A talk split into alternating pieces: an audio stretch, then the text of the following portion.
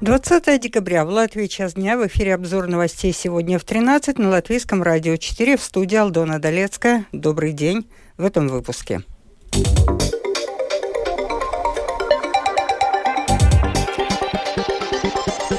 Суд Юрмалы приговорил бывшего президента Банка Латвии Илмара Римшевича к реальному лишению свободы. Оценив мнение Европейского Центробанка, бюджетная комиссия признала поправки в закон о поддержке ипотечных заемщиков качественными. В штате Колорадо Дональд Трамп будет исключен из избирательного бюллетеня штата на президентских выборах.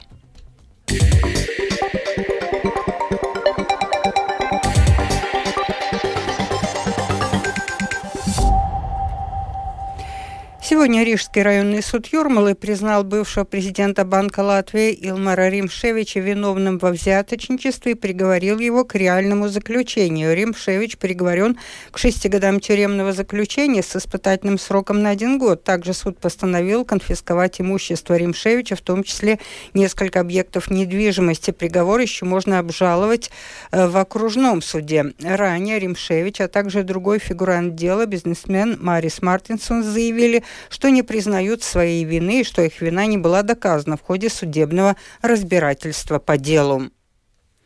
Латвия подписала соглашение с США на закупку ракетно-артиллерийских систем и э, боеприпасов к ним «Хаймарс». Общая сумма соглашения составляет около 180 миллионов долларов США, это 164 миллиона евро, сообщил министр обороны Андрей Спруц. В состав вооружения НВС также войдут дальнобойные высокоточные ракеты от АГМС, что существенно увеличит огневую мощь НВС. Системы «Хаймарс» могут быть получены в начале сентября октября 2026-2027 году, сообщил госсекретарь Минобороны Янис Гаррисонс.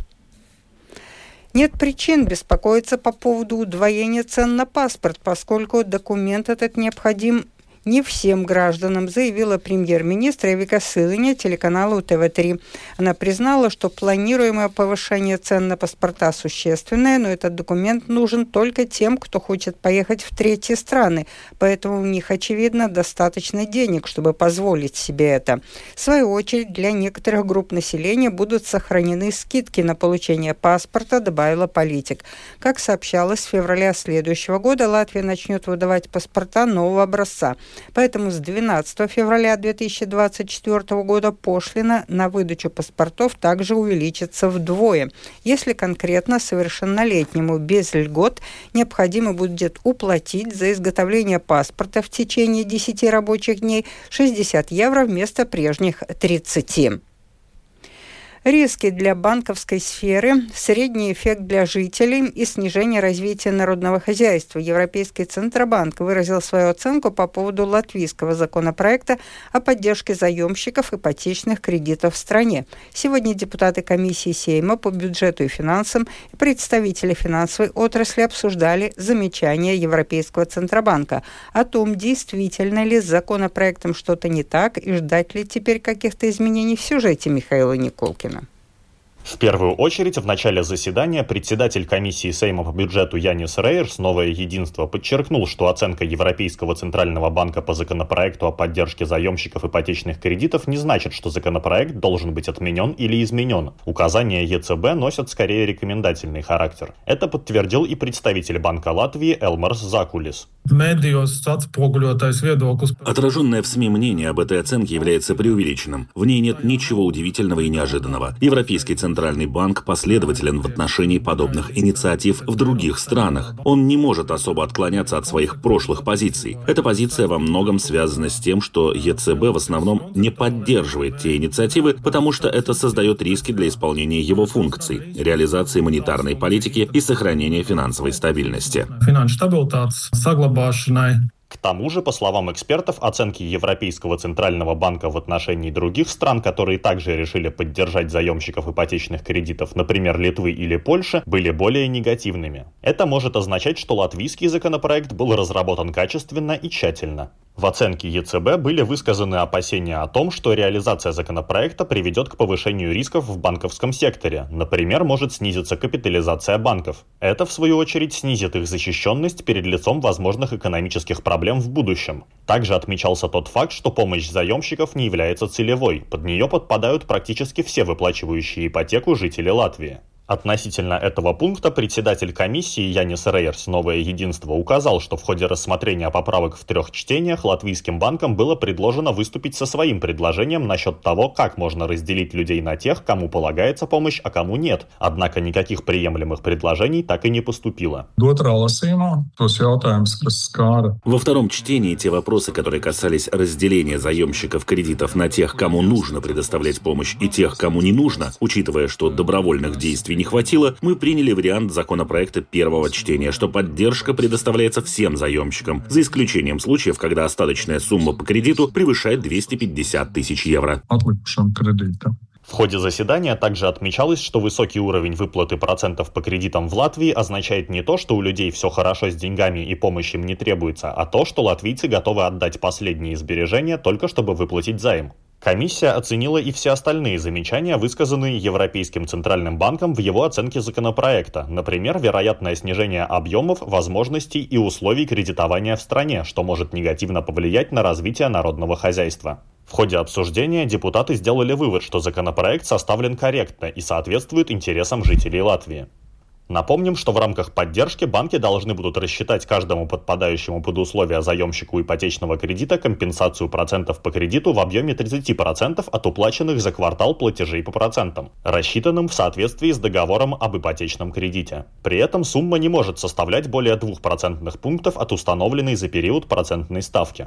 Компенсацию получат те заемщики, кто оформил ипотечный кредит до 31 октября 2023 года и чей остаток по кредиту не превышает сумму в 250 тысяч евро. Под эти условия подпадает подавляющее большинство ипотечных заемщиков в Латвии. Михаил Никулкин, служба новостей Латвийского радио.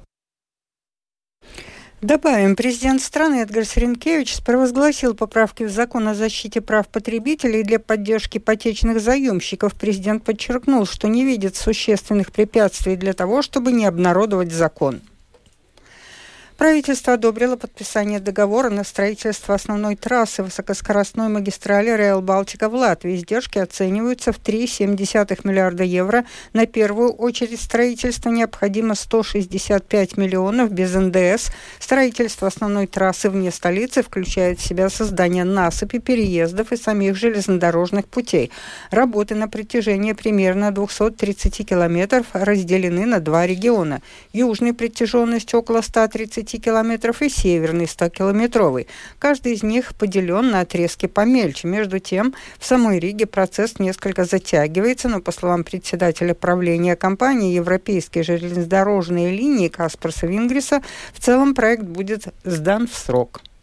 На рижском э, э участке э, мы э, чуть-чуть не успеваем, потому что нам э, нету всей необходимой суммы, э, поэтому мы будем заканчивать наши работы 2-3 года позже, э, но это соответствует тоже плану к 2030 году закончить полностью все. Первое соединение может быть быстрее даже, чем 2030 год с Литвой, и потом уже продолжаться работы в сторону Эстонии. И это первое сообщение. Технически мы можем это сделать уже э, в 2028 году.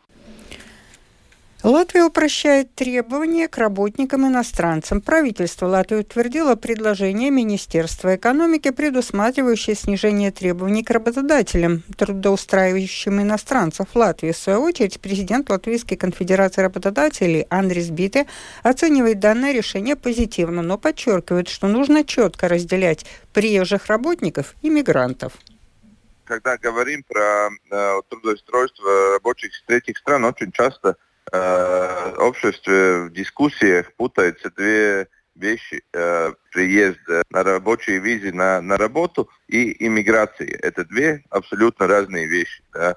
Э, иммиграция – это когда приезжает жить и остаться. Трудоустройство людей из третьих стран на время – это приезд, поработал, уехал домой заработал деньги. Соответственно, э, мы говорим, что эти вещи надо разделять, чтобы Э, мы не пошли по э, ошибочному пути. Например, э, в Швеции, в Швеции запускали людей без привязки к рабочему месту больше как миграцию, что вызвало очень большой приток криминальной среду, появилась очень неплохая пользование неправомерно социальной системой и так далее. Наоборот, Финляндия очень строго позволила заезжать на, от определенных только стран, а на время поработал, уехал домой, оставил налоги здесь и, и так далее. Сегодня в Министерстве земледелия подписан план развития биологического сельского хозяйства на 2023-2030 годы. Об основных пунктах этого плана рассказал председатель правления Латвийской ассоциации биологического сельского хозяйства Густав Норкарклис. В этом плане основные фундаментальные вещи, такие как Э, информации для потребителей, сколько и как, что производим, что это такое биологическое сельское хозяйство, биологический продукт.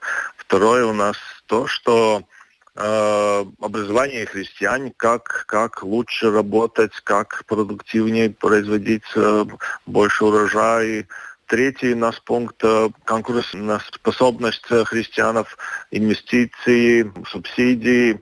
Потом очень-очень важно это наука, инновации. И, как мне кажется, самый важный пункт – это то, что э, дает для окружающей среды биологическое сельское хозяйство.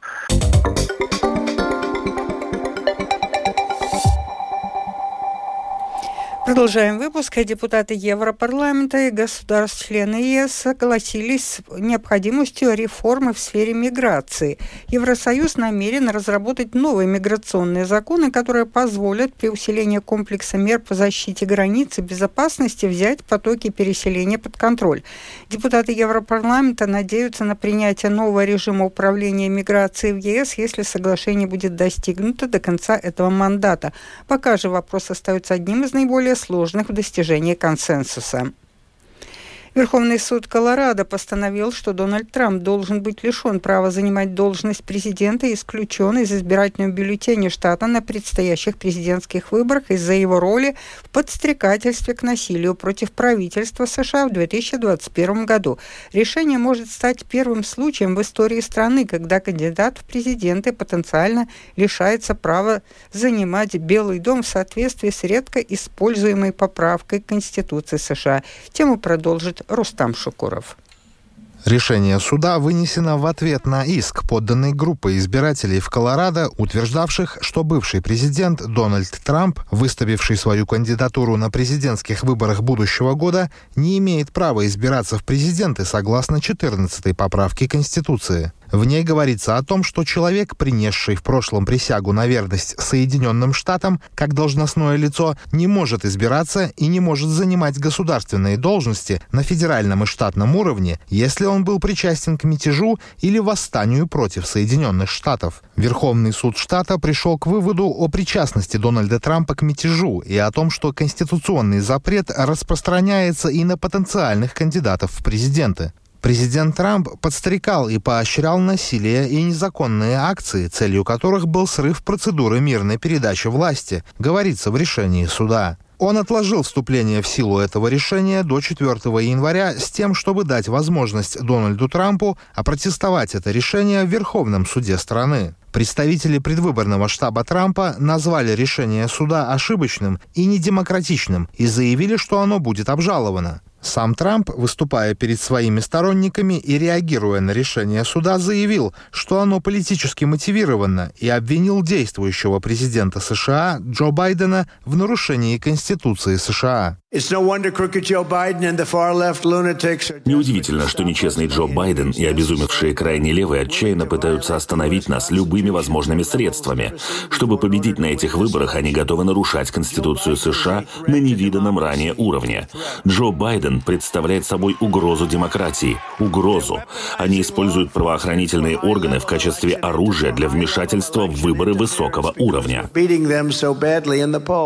Бывший федеральный судья США Джон Майкл Латтик между тем не согласился с доводами Трампа и некоторых политических обозревателей в США о том, что решение Верховного суда Колорадо является политически мотивированным. Colorado Supreme Court Решение Верховного суда Колорадо – это высококвалифицированное судебное заключение Суда конституционного права о применимости 14-й поправки. Как говорится, это решение выдержит испытания временем. И я думаю, что Верховный суд США должен утвердить это решение. И, основываясь на объективном законе, в данном случае 14-й поправки к Конституции Соединенных Штатов, я верю, что Верховный суд США подтвердит это решение.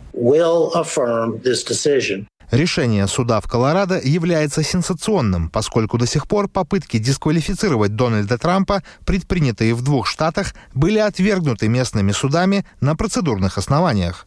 Если решение Верховного суда Колорадо не будет отменено Верховным судом страны, то у противников Трампа в других штатах появится возможность не допустить внесения его имени в избирательные бюллетени. Подобный иск к Дональду Трампу рассматривает Верховный суд Мичигана. Рустам Шукуров, служба новостей Латвийского радио.